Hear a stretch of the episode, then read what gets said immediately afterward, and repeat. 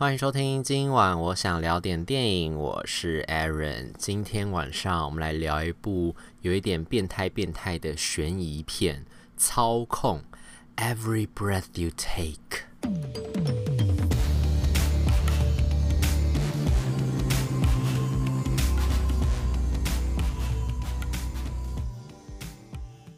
你知道那个英文片名的 Every Breath You Take 本身就是一个蛮变态的一句话。他其实，在很早很早以前啊，大概在一九八零年代那个时候，是 Sting 的那个 Police 警察乐队有一首歌就叫做 Every Breath You Take。然后本来很多人都以为说那首歌是一首那种浪漫情歌，就还有一些夫妻结婚的时候啊，会说在电婚礼上要放这首歌。但后来你仔细去看那个歌词，因为连 Sting 自己本人都说过，其实这首歌是还蛮变态的一首歌，还有点像是那种。变态跟踪狂的前任情人在讲他的心声，就讲说你呼吸的每一口空气，然后你的每一个 move，然后你做什么事情，我都会仔仔细细的观察你。你知道，所以看完那个歌词之后，你就会想说，哎呦，这个是真的是一个蛮变态的一个前任啦，就是一个恐怖情人这种感觉。那其实这一部操控，中文翻译叫操控，其实有一点像是想要。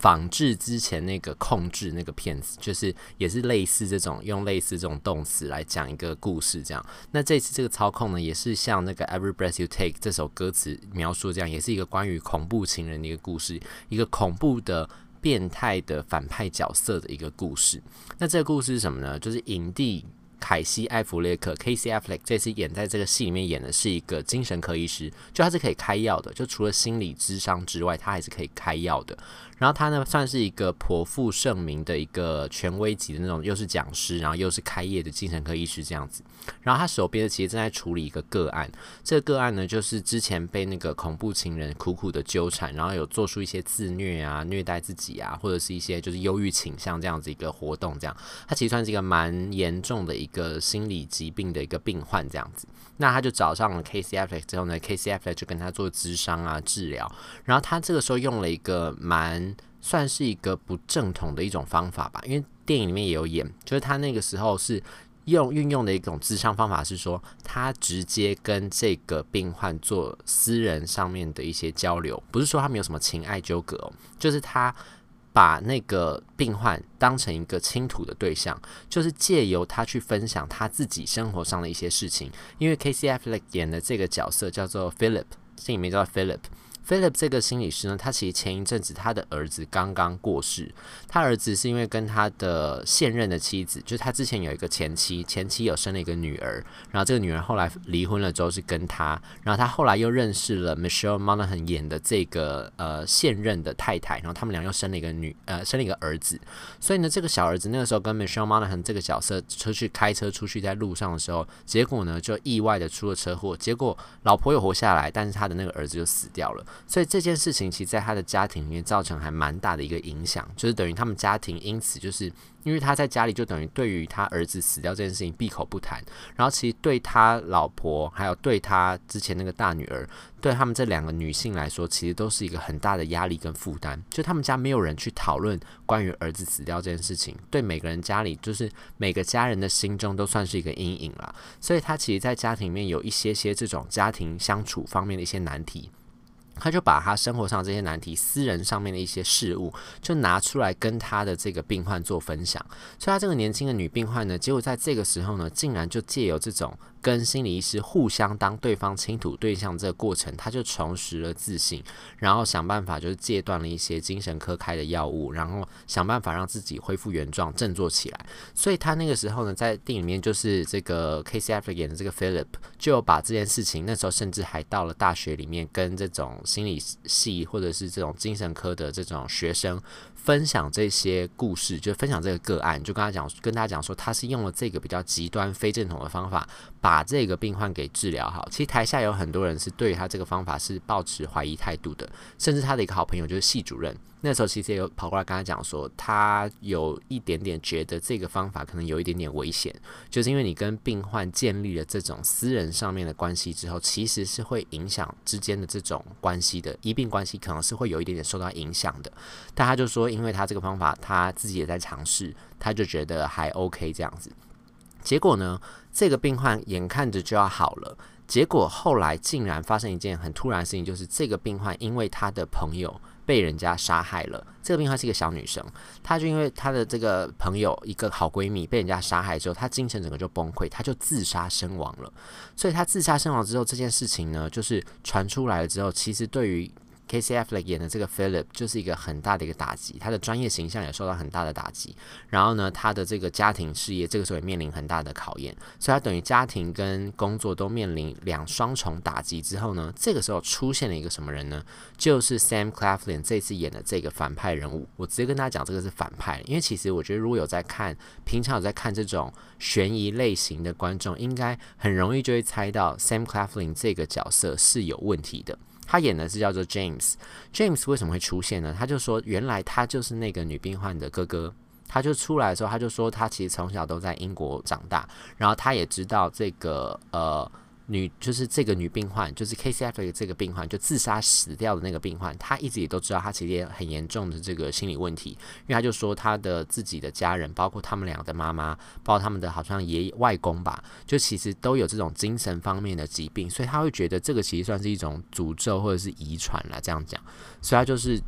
因为听到妹妹过世的消息，就赶回美国帮忙，就是处理妹妹妹的身后事这样子，所以在这个时候呢，他就开始跟 K.C.F.。就是菲利普一家就开始变得关系很紧密。他就是那个时候呢，这个骗子呢最变态就这个地方，就一开始这个地方就已经看你就会觉得嗯，因为这个地方的设计呢，就是他那个时候就是来拜访菲利普一家，因为他就说他在整理妹妹的遗物的时候，发现有一些就是那个时候医生心理精神科医师借给他的书，他就想说他要拿来还给菲利普医师这样子，他就拿那个书来的时候，这个时候呢一开始开门的时候是妹，就是那个女儿。菲利普女儿来开门的，女儿一开门之后呢，看到这个眼前这个散发着英伦绅士气息的帅哥，眼睛就为之一亮。哦，还有一个另外一个提要，就是他的女儿因为跟这个就是弟弟过世之后，对他打击很大，然后他那个时候就开始有点就是变得不爱上课，然后封闭内心，到最后甚至就开始碰毒品，所以就被退学了。然后因为这个事情，其实他跟他爸的关系也变得很尴尬，父女之间关系变得很尴尬，因为他爸爸就会觉得啊。就是可能女儿常常会觉得爸爸是不是把她当成一个他正在咨商的对象在相处，而不是他的女儿，所以他跟爸爸之间关系其实很尴尬又很疏离的。然后他爸爸也不太知道，就是下了班之后也不太知道怎么样跟这个女儿相处。一方面他自己也要处理，就是自己儿子过世，他自己心中那个创伤跟那个负担这样子。总之呢，这对父女之间关系其实也是有点尴尬，有点微妙这样。那女人那时候一开门看到了 Sam Claflin 演的这个叫做 James 的这个英伦帅哥之后呢，完全就是为他倾心不已。就是一个单纯小女孩看到一个帅气的大哥哥之后呢，就是会有点心头小鹿乱撞这样。但是呢，这个家同时还有另外一个人也对这个大哥哥也是心动不已。这个是谁呢？就是菲利普的老婆，就是 Michelle Monaghan 演的这个这个太太。她是在戏里面是演一个房仲这样。他其实就是他跟那个菲利普之间关系，其实本来都是很好、很亲密的，无话不谈这样。甚至他也帮忙他照顾前妻的留下来大女儿，他也是无怨无悔。其实跟那个。呃，前妻大女儿之间关系也都很好，但是呢，就是因为那个儿子过世之后呢，夫妻俩之间关系就有点相敬如宾，就是互相生活上很多东西都不分享，也都不讨论了。所以其实对这个太太来说，她自己内心的负担跟压力也很大的。尤其那个时候呢，这个小儿子坐在车上的时候是他负责开车的，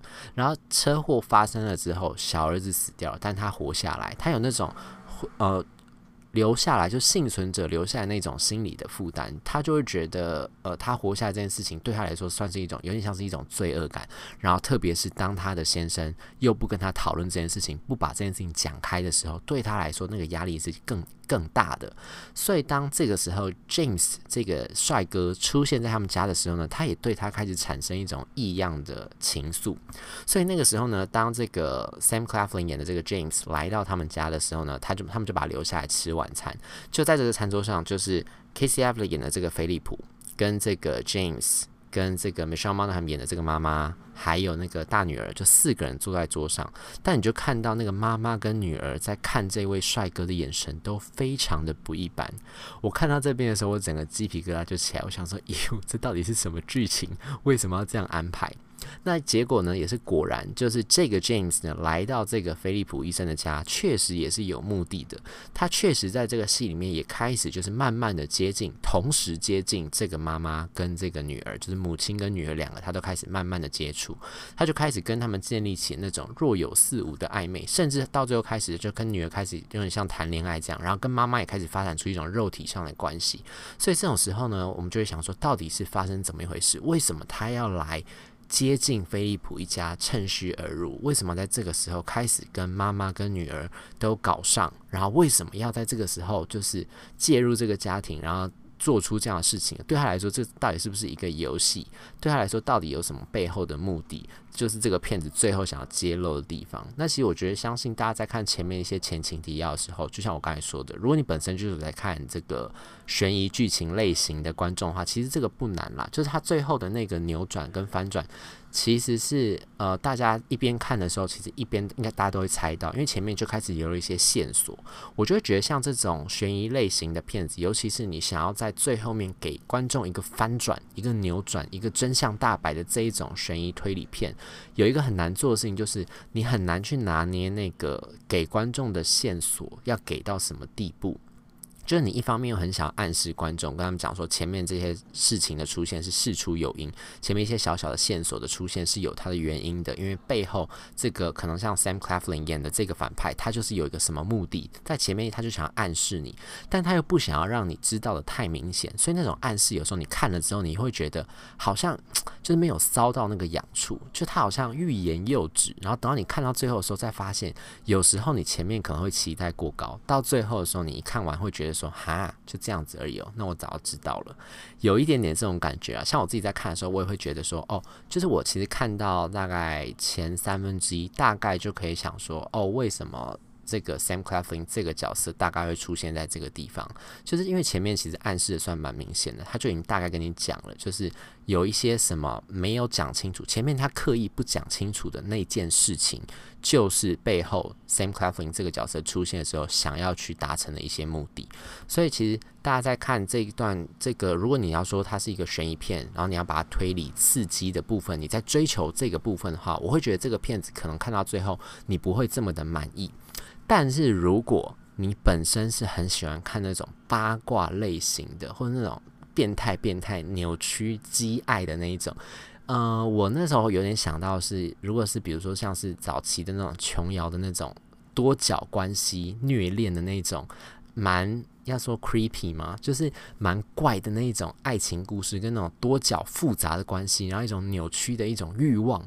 如果你喜欢看这种，然后算是一种比较吃瓜群众喜欢看的，就是你喜欢那种拉板凳过来凑热闹看这种剧情的话，我就会觉得这个片子搞不好会蛮对你的胃口的。因为就像我刚才讲的，那个时候我看到那个一个帅哥走进来，结果妈妈跟女儿对他都开始暗送秋波，那个时候我整个鸡皮疙瘩就起来了。我就想说，到底是谁会想出这样子好？要说好笑吗？还是变态？就是变态变态这种剧情。那其实这个片子也也确实啊，因为他毕竟就在讲说那个那个 Sam 啊 Casey Affleck 演的这个角色，毕竟就是一个精神科医师嘛，所以确实也是他片中有带到一些些微，就是关于人的那种心理上面的欲望跟扭曲，然后还有当你遇到一些。你不想要去面对的事情的时候，总是会有一些这种呃心理上面的负担跟阴影，让你刻意想要去回避。但通常你在回避的时候呢，你可能就会伤害到你亲爱的家人，然后甚至你可能把你亲爱家人越推越远，把他们推进那种死胡同里面。